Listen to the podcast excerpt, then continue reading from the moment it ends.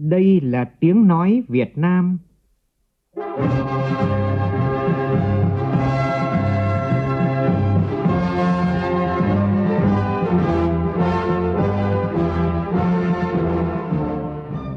là tiếng nói Việt Nam, phát thanh từ Hà Nội, thủ đô nước Cộng hòa xã hội chủ nghĩa Việt Nam.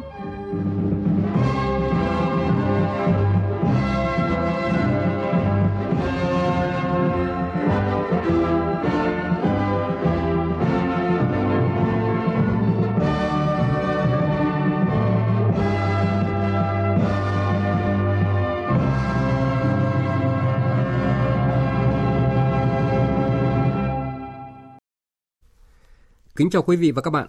Mời quý vị và các bạn nghe chương trình Thời sự sáng thứ Bảy ngày 2 tháng 12, tức ngày 20 tháng 10 năm Quý Mão của Đài Tiếng Nói Việt Nam. Chương trình có những nội dung chính sau đây.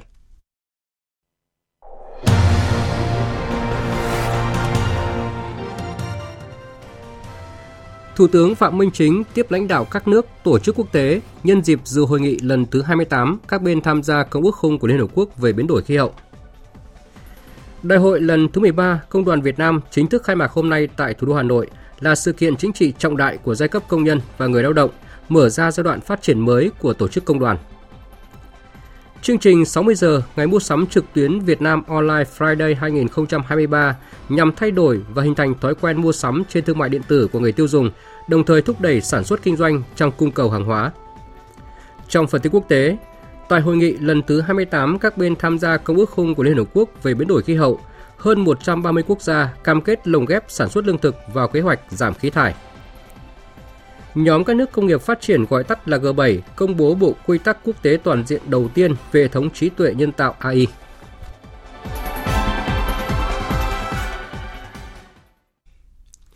Bây giờ là nội dung chi tiết.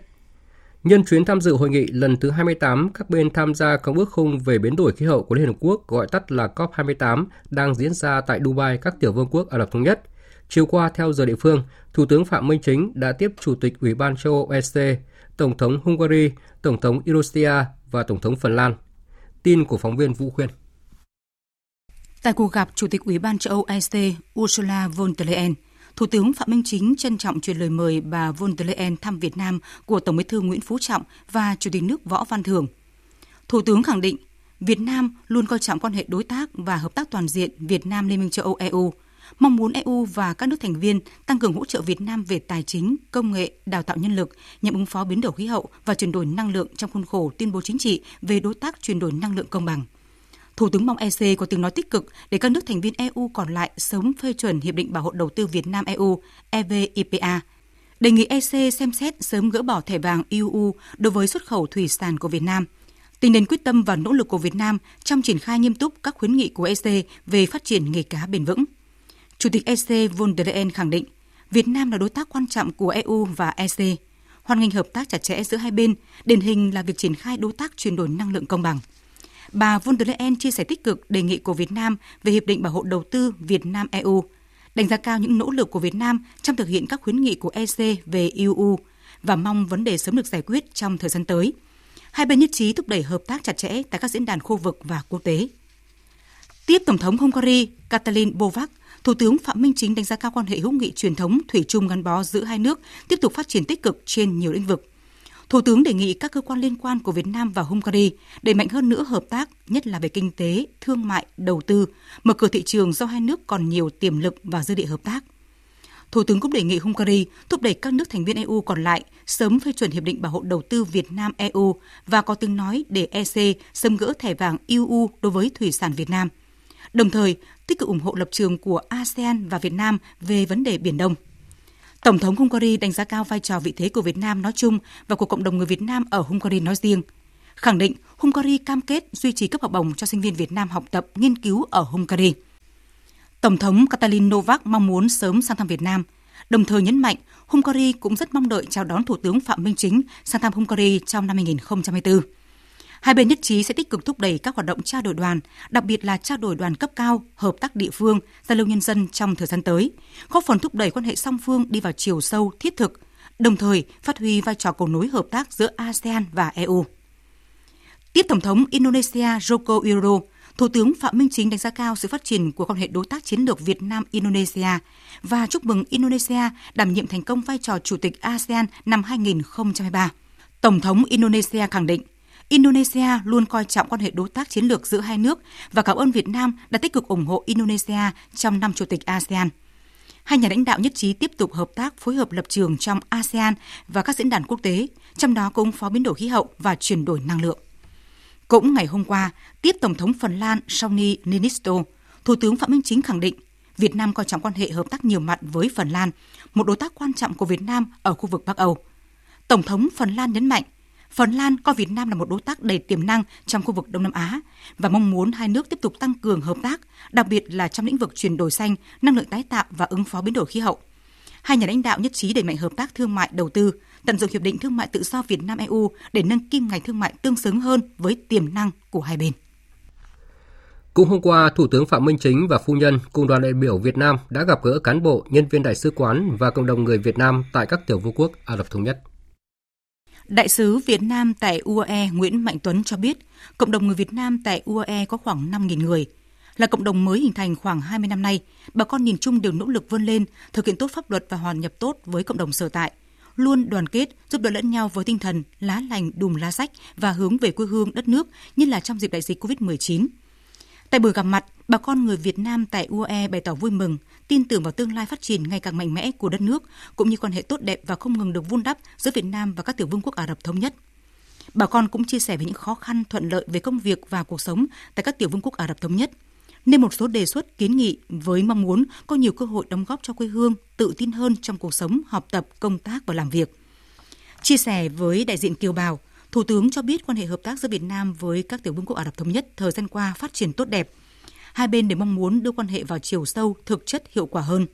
Các tiểu vương quốc Ả Rập Thống Nhất coi Việt Nam là đối tác quan trọng tại khu vực châu Á Thái Bình Dương, mong muốn tăng cường hợp tác với Việt Nam trên tất cả các lĩnh vực. Đặc biệt, hợp tác lao động cũng là lĩnh vực quan trọng trong quan hệ song phương khi cao điểm có tới 30.000 lao động Việt Nam tại các tiểu vương quốc Ả Rập Thống Nhất và phía bạn mong muốn nhận nhiều hơn lao động Việt Nam. Thủ tướng cho rằng cần thúc đẩy hơn nữa hợp tác lao động theo hướng chú trọng cả về số lượng và chất lượng, coi trọng công tác đào tạo.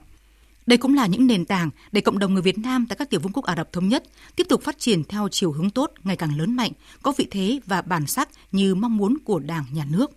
Và khẳng định người Việt Nam ở nước ngoài là bộ phận không tách rời và là một nguồn lực của cộng đồng dân tộc Việt Nam. Thủ tướng đề nghị Đại sứ quán thực hiện tốt chủ trương chính sách của Đảng và Nhà nước với người Việt Nam ở nước ngoài, luôn làm tốt công tác lãnh sự, giải quyết tốt các vấn đề về pháp lý cho bà con, thực hiện các thủ tục đơn giản, thuận lợi nhất, nắm vững thông tin, dữ liệu đầy đủ về bà con như địa chỉ của từng người để liên hệ khi cần thiết, chăm lo kịp thời về đời sống vật chất và tinh thần. Tiếp tục quy tụ gắn kết cộng đồng, phát huy tinh thần đoàn kết dân tộc, đoàn kết quốc tế, nhất là khi gặp khó khăn hoạn nạn, tắt lửa tối đèn, xây dựng cộng đồng ngày càng ổn định và phát triển, gắn kết với cộng đồng người Việt Nam tại các nước vùng vịnh, giữ gìn bản sắc dân tộc và quê hương, giáo dục con cháu về cội nguồn, duy trì ngôn ngữ tiếng Việt.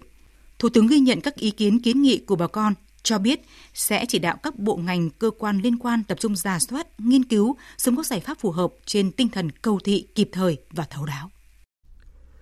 Đoàn công tác của Bộ Ngoại giao do Thứ trưởng Lê Thị Thu Hằng, chủ nhiệm Ủy ban Nhà nước về người Việt Nam ở nước ngoài dẫn đầu, đang có chuyến thăm và làm việc tại Campuchia, trong đó tập trung vào tăng cường phối hợp giữa hai nước về công tác hỗ trợ cộng đồng người gốc Việt. Tin của nhóm phóng viên Văn Đỗ và Tuấn Anh, thường trú tại Campuchia. Đoàn đã có cuộc chào xã giao với ngài Kia Cụ Sòl, Quốc vụ Khanh thường trực Bộ Ngoại giao và Hợp tác Quốc tế Campuchia, ngài Mao Chandara, Quốc vụ Khanh thường trực Bộ Nội vụ Campuchia và có buổi làm việc với ngài Kết Chandarit, Quốc vụ Khanh Bộ Nội vụ, ngài Nuon Parat, Phó Đô trưởng Phnom Penh. Tại các cuộc tiếp xúc, Thứ trưởng Lê Thị Thu Hằng cảm ơn chính phủ và nhân dân Campuchia đã tạo điều kiện cho cộng đồng người gốc Việt sinh sống, làm ăn ổn định tại Campuchia và đề nghị lãnh đạo Campuchia tiếp tục quan tâm, hỗ trợ tháo gỡ một số vấn đề liên quan đến người gốc Việt, đặc biệt là các nội dung liên quan đến việc đăng ký, gia hạn thẻ ngoại kiều, chính sách di rời người dân ra khỏi khu vực sông nước. Lãnh đạo Bộ Nội vụ, Bộ Ngoại giao và Hợp tác Quốc tế Campuchia và thủ đô Phnom Penh khẳng định chủ trương tiếp tục tạo điều kiện cho ngoại kiều, trong đó có người gốc Việt sinh sống ổn định trên tinh thần tuân thủ luật pháp Campuchia. Trước đó, làm việc với câu lạc bộ doanh nghiệp Việt Nam tại Campuchia,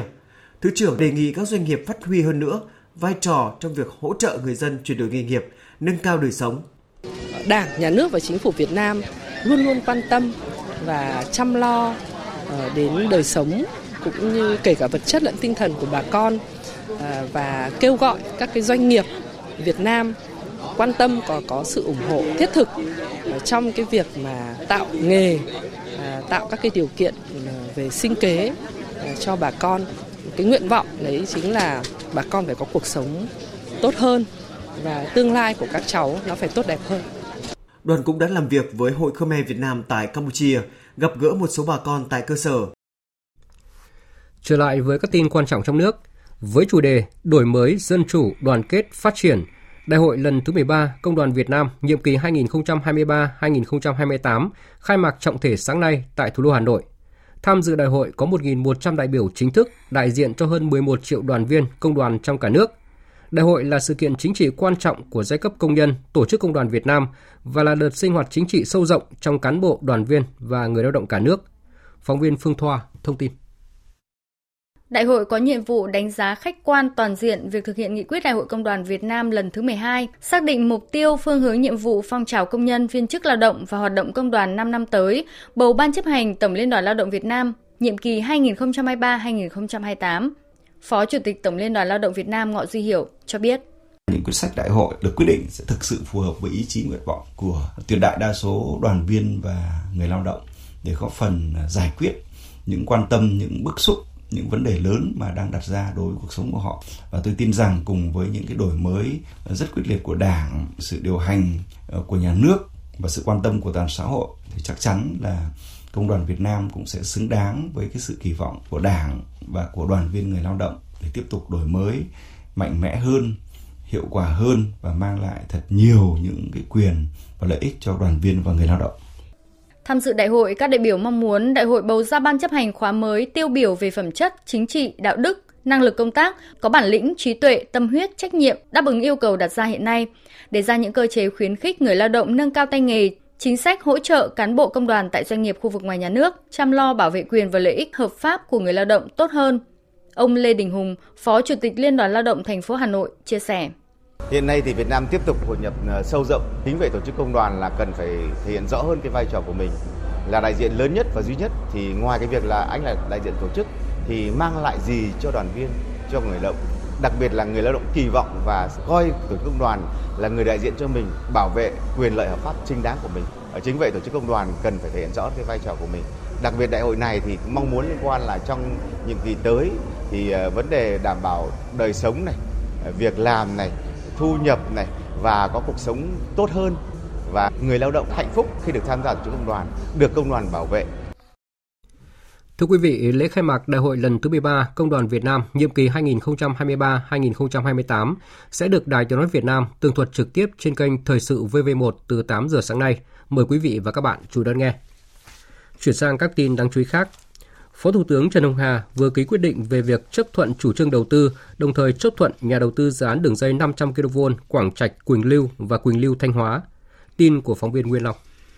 Theo quyết định, nhà đầu tư là Tổng công ty Truyền tải điện quốc gia. Việc đầu tư dự án này nhằm tăng cường năng lực truyền tải cho các đường dây 500 kV hiện hữu, đảm bảo cấp điện cho miền Bắc. Các dự án đường dây 500 kV mạch 3 kéo dài là dự án trọng điểm cấp bách có vai trò đặc biệt quan trọng đối với an ninh năng lượng quốc gia, nhất là đối với khu vực miền Bắc. Vì vậy, cần phải đẩy nhanh tiến độ thực hiện dự án để hoàn thành, đưa vào vận hành vào trong tháng 6 năm 2024 theo đúng chỉ đạo của Chính phủ, Thủ tướng Chính phủ. Nhiều công trình, dự án giao thông tại thành phố Cần Thơ đang được đẩy nhanh tiến độ để kịp hoàn thành thông xe vào đúng dịp kỷ niệm 20 năm thành phố Cần Thơ trực thuộc Trung ương và phục vụ người dân đi lại vận chuyển hàng hóa dịp Tết sắp tới. Phóng viên Phạm Hải, thường trú tại đồng bằng sông Cửu Long, thông tin. Kiểm tra công trình cầu Tây Đô nối thị trấn Phong Điền với xã Nhân Ái của thành phố Cần Thơ, ông Nguyễn Ngọc Hè, Phó Chủ tịch Ủy ban nhân dân thành phố Cần Thơ yêu cầu đơn vị thi công khẩn trương hoàn thành các phần việc còn lại, thảm mặt cầu, gãy đá ở đường dẫn và phấn đấu thông xe theo đúng tiến độ đã được Ủy ban nhân dân thành phố đề ra. Đối với những hộ dân chưa nhận đền bù giải phóng mặt bằng, ông Nguyễn Ngọc Hè yêu cầu Ủy ban nhân dân huyện Phong Điền tuyên truyền, vận động người dân và cố gắng bàn giao mặt bằng cho đơn vị thi công thực hiện các công việc còn lại để thông xe theo kế hoạch. Lãnh đạo thành phố Cần Thơ cũng yêu cầu đơn vị thi công Ngoài việc đảm bảo về thời gian thông xe, thì những phần việc còn lại cần tiếp tục hoàn thiện và phải hoàn thành công trình trước Tết Nguyên đán 15 ngày để người dân thuận tiện trong việc vận chuyển hàng hóa và đi lại. Ông Nguyễn Ngọc Hè, Phó Chủ tịch Ủy ban nhân dân thành phố Cần Thơ yêu cầu Tết âm lịch á, là bà con đi rất, rất là nhiều. Cho nên bây giờ mình phải hoàn thành làm sao trước nửa tháng người ta vận chuyển hàng hóa. Chứ ngày Tết thì nó cũng là đi bình thường nhưng mà trước đó là hàng hóa rồi người ta lo chuẩn bị Tết rồi rất là đông. Bây giờ mình lấy cái chọn cái ngày mà cỡ chừng khoảng đoạn từ ngày 10 cho tới ngày 15 âm lịch tháng 12. Thông xe thì trước đó là mình thông cái đoạn này được nè. Nhưng mà nó có cái là để mình chuẩn bị cho ăn Tết Nguyên đán. Theo ông Nguyễn Trung Nghĩa, Chủ tịch Ủy ban nhân dân huyện Phong Điền, thành phố Cần Thơ, hiện nay Ủy ban nhân dân huyện đang tuyên truyền, vận động để các hộ dân hiểu rõ ý nghĩa, tầm quan trọng của dự án để cùng với huyện và thành phố sớm hoàn thành công trình với mục tiêu phục vụ nhu cầu đi lại, vận chuyển hàng hóa của người dân, góp phần chỉnh trang đô thị cũng như phát triển kinh tế, xã hội của địa phương. Đối với công trình cầu Tây Đô đó, là nằm trên địa bàn huyện Phong Điền thì à, đây là một trong các cái công trình trọng điểm của thành phố để xác định là tới ngày 31 tháng 12 là phải thông xe kỹ thuật, thì đó là theo chỉ đạo của lãnh đạo thành phố thì à, với góc độ của huyện đó à, phối hợp với đơn vị chủ đầu tư sẽ triển khai công tác bồi thường giải phóng mặt bằng, làm sao để đảm bảo là cho cái đơn vị thi công có mặt bằng và thi công mới sớm đưa vào cái sử dụng đúng với kế hoạch đề ra. Sau khi kiểm tra tiến độ cầu Tây Đô lãnh đạo thành phố Cần Thơ đã đi kiểm tra một số công trình trọng điểm khác trên địa bàn thành phố. Sau 3 ngày diễn ra sôi nổi với nhiều hoạt động phong phú đậm bản sắc văn hóa các dân tộc vùng Tây Nguyên, tối qua tại quảng trường 16 tháng 3, thành phố Con Tum, tỉnh Con Tum, Bộ Văn hóa Thể thao và Du lịch tổ chức lễ bế mạc tổng kết Ngày hội Văn hóa Thể thao Du lịch các dân tộc vùng Tây Nguyên lần thứ nhất năm 2023. Tin của phóng viên Khoa Điểm thường trú tại khu vực Tây Nguyên. Theo đánh giá của ban tổ chức tại lễ bế mạc Ngày hội Văn hóa, Thể thao và Du lịch các dân tộc vùng Tây Nguyên lần thứ nhất năm 2023, góp phần tăng cường khối đại đoàn kết toàn dân tộc, tôn vinh phát huy những giá trị bản sắc văn hóa truyền thống tốt đẹp của các dân tộc khu vực Tây Nguyên nói riêng và bản sắc văn hóa truyền thống của 54 dân tộc Việt Nam nói chung. Bà Nguyễn Thị Hải Nhung, vụ trưởng vụ văn hóa dân tộc, Bộ Văn hóa Thể thao và Du lịch khẳng định, với chủ đề Đại ngàn Tây Nguyên tinh hoa hội tụ, ngày hội đã góp phần cụ thể hóa các mục tiêu, nhiệm vụ, giải pháp đột phá chiến lược tại Hội nghị Văn hóa Toàn quốc triển khai thực hiện nghị quyết Đại hội đại biểu toàn quốc lần thứ 13 của Đảng, góp phần xây dựng và phát triển văn hóa con người Việt Nam, đáp ứng yêu cầu phát triển bền vững đất nước. Thông qua các hoạt động sôi nổi, giàu bản sắc văn hóa của ngày hội, chúng ta hiểu biết, yêu quý, trân trọng và gìn giữ các di sản văn hóa quý báu của đồng bào các dân tộc nói chung, đồng bào dân tộc Tây Nguyên nói riêng, Ngày hội kết nối, xây dựng sự đoàn kết giữa các địa phương, các đoàn nghệ nhân, diễn viên, quần chúng của các tỉnh. Ghi nhận biểu dương thành tích của các tập thể, cá nhân đóng góp cho thành công của ngày hội. Bộ Văn hóa Thể thao và Du lịch tặng bằng khen cho 8 tập thể và 4 cá nhân. Ủy ban Nhân dân tỉnh Con Tum tặng bằng khen cho 9 tập thể và 4 cá nhân. Chương trình 60 giờ ngày mua sắm trực tuyến Việt Nam Online Friday 2023 bắt đầu từ 0 giờ sáng qua đến 12 giờ trưa mai trên TikTok đây là sự kiện thương mại điện tử quốc gia lớn nhất trong năm do Bộ Công Thương phối hợp cùng với các cơ quan của chính phủ, Ủy ban dân các tỉnh, thành phố và các đơn vị cùng đồng hành tổ chức. Phóng viên Thu Trang thông tin. Lễ kích hoạt giờ vàng mua sắm trực tuyến Online Friday diễn ra đồng thời tại 63 tỉnh, thành phố trong cả nước. Lễ kích hoạt được livestream trên các nền tảng trực tuyến TikTok, Facebook, YouTube, website Online Friday – 60 giờ ngày mua sắm trực tuyến Việt Nam Online Friday 2023 diễn ra đến hết ngày 3 tháng 12, có sự tham gia của 500 nhãn hàng và 3.000 doanh nghiệp. Ban tổ chức khẳng định sẽ có nhiều sản phẩm chính hãng, khuyến mại từ mức 70% cho đến mức giá 1.000 đồng, cùng nhiều quà tặng hấp dẫn. Rất nhiều người dân mà đặc biệt là giới trẻ háo hức tham gia chương trình này. Sự kiện này thì em mong muốn là bản thân em và tất cả mọi người Việt Nam sử dụng ờ, nền tảng mua sắm online, mua được hàng chính hãng và sử dụng được những hàng hóa tốt nhất. Trong cái sự kiện nhiều ưu đãi thì chắc chắn là em sẽ quan tâm nhiều hơn. Em sẽ mua được ờ, hàng chất lượng mà giá sẽ rẻ hơn so với ờ, những đồ mà em mua trước. Mình tham gia sự kiện này thì em nghĩ là mua mà đồ hiệu mà giá bình dân. Em mong muốn là sẽ ờ, đem đến giá rẻ cho khách hàng rồi ờ, bảo vệ quyền lợi người tiêu dùng mua hàng không tránh hàng giả hàng nhái đảm bảo quyền lợi của người tiêu dùng.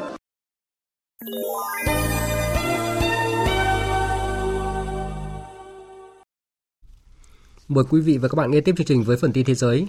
Tại hội nghị lần thứ 28 các bên tham gia Công ước khung của Liên Hợp Quốc về biến đổi khí hậu COP28 đang diễn ra tại thành phố Dubai, các tiểu vương quốc Ả Rập Thống Nhất – hơn 130 quốc gia trên thế giới đã nhất trí đưa vấn đề lương thực, thực phẩm và nông nghiệp vào kế hoạch hành động khí hậu quốc gia. có 130 quốc gia sản xuất 70% lượng thực phẩm tiêu thụ trên toàn thế giới đã ký tuyên bố chung nhấn mạnh ưu tiên phát triển hệ thống lương thực, thực phẩm và nông nghiệp bền vững và thích ứng biến đổi khí hậu. Tuyên bố khẳng định các nước sẽ tăng cường chuyển đổi hệ thống thực phẩm, gắn nỗ lực này với kế hoạch quốc gia về giảm khí thải. Ngoài ra, các nước cũng nhất trí đẩy mạnh hỗ trợ nông dân và các nhà sản xuất thực phẩm dễ bị tổn thương do biến đổi khí hậu thông qua tăng cường nguồn lực tài trợ, phát triển hiện đại hóa cơ sở hạ tầng và các hệ thống cảnh báo sớm. Trong số các quốc gia ký tuyên bố chung có Mỹ, Trung Quốc, Brazil và Liên minh châu Âu EU. Hôm qua, nhóm các nước công nghiệp phát triển gọi tắt là G7 vừa công bố bộ quy tắc quốc tế toàn diện đầu tiên về hệ thống trí tuệ nhân tạo AI tiên tiến, trong đó đưa ra các khuyến nghị để không chỉ các nhà phát triển mà cả những người bình dân khác có thể giảm thiểu các rủi ro do công nghệ này mang lại. Bộ quy tắc đưa ra 12 khuyến nghị nhằm thúc đẩy sự an toàn, bảo mật và phát triển AI một cách đáng tin cậy trên toàn thế giới, trong đó bao gồm các biện pháp bảo vệ dữ liệu cá nhân và sở hữu trí tuệ, cũng như những ưu tiên phát triển các hệ thống AI tiên tiến để giải quyết các thách thức toàn cầu cấp bách như cuộc khủng hoảng khí hậu. Bộ quy tắc thông không mang tính ràng buộc, áp dụng đối với tất cả các bên liên quan công nghệ AI. Bộ quy tắc này được xây dựng dựa trên một tài liệu tương tự từng công bố với các nhà phát triển AI hồi tháng 10 vừa qua, trong đó bao gồm việc khuyến khích người dùng tự cải thiện kiến thức kỹ thuật số liên quan những rủi ro từ AI, hợp tác phát triển kịp thời lỗ hổng và chia sẻ thông tin. Bộ quy tắc này dự kiến sẽ được hoàn thiện tại cuộc họp thượng đỉnh trực tuyến của G7 vào cuối năm nay. Nhật Bản vừa khánh thành lò phản ứng điện hạch nghiệm lớn nhất thế giới. Công nghệ non trẻ này được giới chuyên gia kỳ vọng sẽ đáp ứng phần lớn nhu cầu năng lượng của con người trong tương lai. Phát biểu tại lễ khánh thành, Phó Giám đốc dự án ông Sam David cho biết đây là kết quả hợp tác giữa 500 nhà khoa học và kỹ sư cùng với hơn 70 công ty trên khắp Nhật Bản và châu Âu. Theo ông, hệ thống này sẽ đưa con người tiến gần hơn năng lượng nhiệt hạch. Về phần mình, Ủy viên Liên minh châu EU phụ trách lĩnh vực năng lượng bà Catherine Simpson đánh giá đây là lò phản ứng nhiệt hạch tiên tiến nhất trên thế giới và là dấu mốc quan trọng trong lịch sử phát triển năng lượng nhiệt hạch. Theo bà Simpson, nhiệt hạch có tiềm năng chiếm tỷ lệ trọng lớn trong tổng sản lượng điện vào nửa sau của thế kỷ. Vệ tinh trinh sát quân sự đầu tiên của Hàn Quốc đã được phóng thành công bằng tên lửa đẩy Falcon 9 của công ty vũ trụ SpaceX từ căn cứ lực lượng vũ trụ Vandenberg ở bang California của Mỹ và đi vào quỹ đạo. Vệ tinh trinh sát quân sự đầu tiên do Hàn Quốc chế tạo trong nước sẽ hoạt động ở quỹ đạo cách trái đất từ 400 đến 600 km. Vệ tinh này có thể phát hiện vật thể nhỏ hơn tới 30 cm. Theo Bộ Quốc phòng Hàn Quốc, vụ phóng vệ tinh do thám ban đầu được lên kế hoạch tiến hành hôm 30 tháng 11 nhưng đã bị trì hoãn 2 ngày do thời tiết xấu. Khởi đầu với vệ tinh quang điện và hồng ngoại, Hàn Quốc có kế hoạch phóng thêm 4 vệ tinh radar khẩu độ tổng hợp vào năm 2025 để giám sát hiệu quả hơn đối với Triều Tiên. Về tình hình chiến sự tại giải Gaza, Israel hôm qua đã mở lại chiến dịch tấn công vào giải Gaza khiến 178 người thiệt mạng và hàng nghìn người khác bị thương, trong đó chủ yếu là trẻ em và phụ nữ. Việc giao tranh tiếp tục bùng phát đã khiến các chuyến xe tải chở hàng viện trợ từ Ai Cập đến giải Gaza qua cửa khẩu Rafah đã phải tạm dừng. Phóng viên Đài tiếng nói Việt Nam thường trú tại Ai Cập theo dõi khu vực Trung Đông đưa tin. Cơ quan phụ trách cửa khẩu Rafah bên phía Palestine cho biết kể từ khi Israel tiếp tục các cuộc tấn công giải Gaza vào sáng hôm qua, mùng 1 tháng 12, đã không có thêm bất cứ xe tải chở hàng viện trợ, nhiên liệu và người Palestine bị mắc kẹt nào đi vào khu vực này từ bên phía Ai Cập. Hoạt động của cửa khẩu Rafah chỉ giới hạn ở việc vận chuyển những người bị thương từ phía Palestine sang Ai Cập để điều trị. Đáng chú ý, hoạt động vận chuyển hàng viện trợ vào giải Gaza thông qua cửa khẩu Rafah với Ai Cập đã chứng kiến sự gia tăng rõ rệt trong thời gian ngừng bắn, bắt đầu được áp dụng kể từ ngày 24 tháng 11 với khoảng 200 chuyến xe tải đi qua mỗi ngày, cùng với một số chuyến xe chở nhiên liệu và khí đốt, góp phần xoa dịu tình trạng nhân đạo tồi tệ mà người dân khu vực này phải đối mặt trong hơn 50 ngày qua. Vừa rồi là phần tin thời sự quốc tế, bây giờ là thời gian dành cho phần tin thể thao. Sở Văn hóa Thể thao Hà Nội vừa tổ chức lễ tuyên dương khen thưởng 26 vận động viên huấn luyện viên đạt thành tích xuất sắc tại Đại hội Thể thao châu Á lần thứ 19 ASTAT 19. Trong tổng số 27 huy chương mà đoàn thể thao Việt Nam giành được tại ASEAN 19, Thể thao Hà Nội đóng góp 12 huy chương gồm 2 huy chương vàng, 3 huy chương bạc và 7 huy chương đồng. Sau khi được Liên đoàn bóng đá Việt Nam chấp thuận, câu lạc bộ bóng đá Quy Nhơn Bình Định đã đổi tên thành câu lạc bộ bóng đá Maryland Quy Nhơn Bình Định trước vòng đấu thứ 5 diễn ra từ hôm nay. Trước đó, Liên đoàn bóng đá Việt Nam cũng đã chấp thuận cho Hoàng Anh Gia Lai đổi tên thành LP Bank Hoàng Anh Gia Lai và Viettel đổi tên thành Thể công Viettel. Liên đoàn bóng đá thế giới FIFA cho biết đã nhận được thỏa thuận chung của Maroc, Bồ Đào Nha và Tây Ban Nha cùng đăng cai World Cup 2030. Ngoài ra, FIFA còn nhận được hồ sơ của Ả Rập Xê Út đăng cai World Cup 2034. Theo kế hoạch thì vào tháng 1 năm sau, FIFA sẽ tiến hành đối thoại trực tiếp với tất cả các ứng cử viên. Dự báo thời tiết Phía Tây Bắc Bộ có mưa vài nơi, gió nhẹ, trời rét, có nơi rét đậm rét hại, nhiệt độ từ 16 đến 25 độ. Phía Đông Bắc Bộ và Thanh Hóa có mưa rải rác, trời rét, vùng núi có nơi rét đậm rét hại, nhiệt độ từ 16 đến 22 độ. Vùng núi cao có nơi dưới 12 độ. Khu vực từ Nghệ An đến Thừa Thiên Huế có mưa vừa mưa to, có nơi mưa rất to và rông. Phía Bắc trời rét, phía Nam trời lạnh, nhiệt độ từ 17 đến 26 độ. Khu vực từ Đà Nẵng đến Bình Thuận có mưa vừa mưa to, có nơi mưa rất to và rông. Riêng Ninh Thuận, Bình Thuận có mây, có mưa rào và rông vài nơi, nhiệt độ từ 23 đến 30 độ. Tây Nguyên nhiều mây có mưa rào và rông rải rác, riêng phía đông có mưa rào và rông, cục bộ có mưa to, nhiệt độ từ 19 đến 28 độ. Nam Bộ ngày nắng, chiều tối và tối có mưa rào và rông rải rác, đêm có mưa rào và rông vài nơi, nhiệt độ từ 24 đến 34 độ. Khu vực Hà Nội nhiều mây có mưa vài nơi, trời rét, nhiệt độ từ 17 đến 21 độ. Dự báo thời tiết biển, Vịnh Bắc Bộ có mưa rào rải rác và có nơi có rông, gió Đông Bắc cấp 5, ngày có lúc cấp 6, giật cấp 7 biển động. Vùng biển từ Quảng Trị đến Quảng Ngãi có mưa rào và rông rải rác, gió Đông Bắc cấp 6, giật cấp 7, cấp 8, biển động. Vùng biển từ Bình Định đến Ninh Thuận, vùng biển từ Bình Thuận đến Cà Mau có mưa rào và rông rải rác. Gió Đông Bắc cấp 5, riêng vùng biển Ninh Thuận có lúc cấp 6, giật cấp 7, cấp 8, biển động. Vùng biển từ Cà Mau đến Kiên Giang có mưa rào và rông rải rác, gió Đông Bắc đến Đông cấp 4, cấp 5. Khu vực Bắc Biển Đông, khu vực quần đảo Hoàng Sa thuộc thành phố Đà Nẵng có mưa vài nơi, gió Đông Bắc cấp 6, cấp 7, giật cấp 8, cấp 9, biển động mạnh. Khu vực giữa Biển Đông, khu vực Nam Biển Đông, khu vực quần đảo Trường Sa thuộc tỉnh Khánh Hòa có mưa rào và rông rải rác, gió Đông Bắc cấp 4, cấp 5, có lúc cấp 6, giật cấp 7, cấp 8, biển động. Vịnh Thái Lan có mưa rào và rông rải rác, gió Đông Bắc đến Đông cấp 3, cấp 4. Vừa rồi là những thông tin dự báo thời tiết, bây giờ chúng tôi tóm lược một số tin chính đã phát trong chương trình. Tiếp lãnh đạo các nước tổ chức quốc tế nhân dịp sự hội nghị lần thứ 28 các bên tham gia Công ước khung của Liên Hợp Quốc về biến đổi khí hậu, trong đó có Chủ tịch Ủy ban châu Âu von der Leyen. Thủ tướng Phạm Minh Chính mong muốn EU và các nước sớm phê chuẩn Hiệp định Bảo hộ Đầu tư Việt Nam EU, đề nghị xem xét sớm gỡ bỏ thẻ vàng đối với xuất khẩu thủy sản của Việt Nam.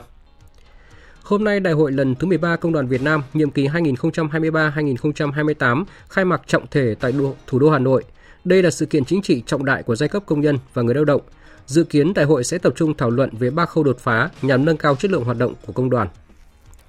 Tại hội nghị lần thứ 28 các bên tham gia Công ước khung của Liên Hợp Quốc về biến đổi khí hậu đang diễn ra tại thành phố Dubai, các tiểu vương quốc Ả Rập Thống Nhất, hơn 130 quốc gia đã nhất trí đưa vấn đề lương thực, thực phẩm và nông nghiệp vào kế hoạch hành động khí hậu quốc gia. Nhóm các nước công nghiệp phát triển gọi tắt là G7 vừa công bố bộ quy tắc quốc tế toàn diện đầu tiên về hệ thống trí tuệ nhân tạo AI tiên tiến, trong đó đưa ra các khuyến nghị để không chỉ các nhà phát triển mà cả những người bình dân khác có thể giảm thiểu các rủi ro do công nghệ này mang lại.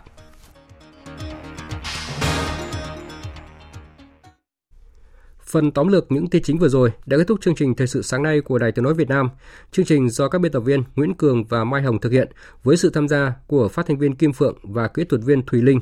Chịu trách nhiệm nội dung Nguyễn Vũ Duy. Cảm ơn quý vị và các bạn đã dành thời gian lắng nghe.